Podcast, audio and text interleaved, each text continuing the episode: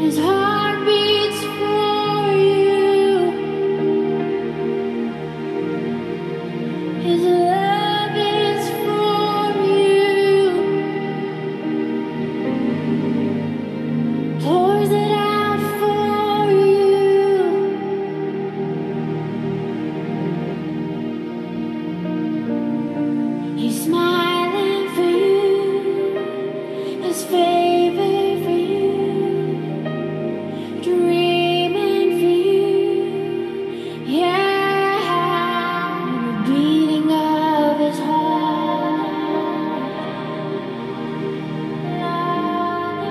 Hear the beating of his heart.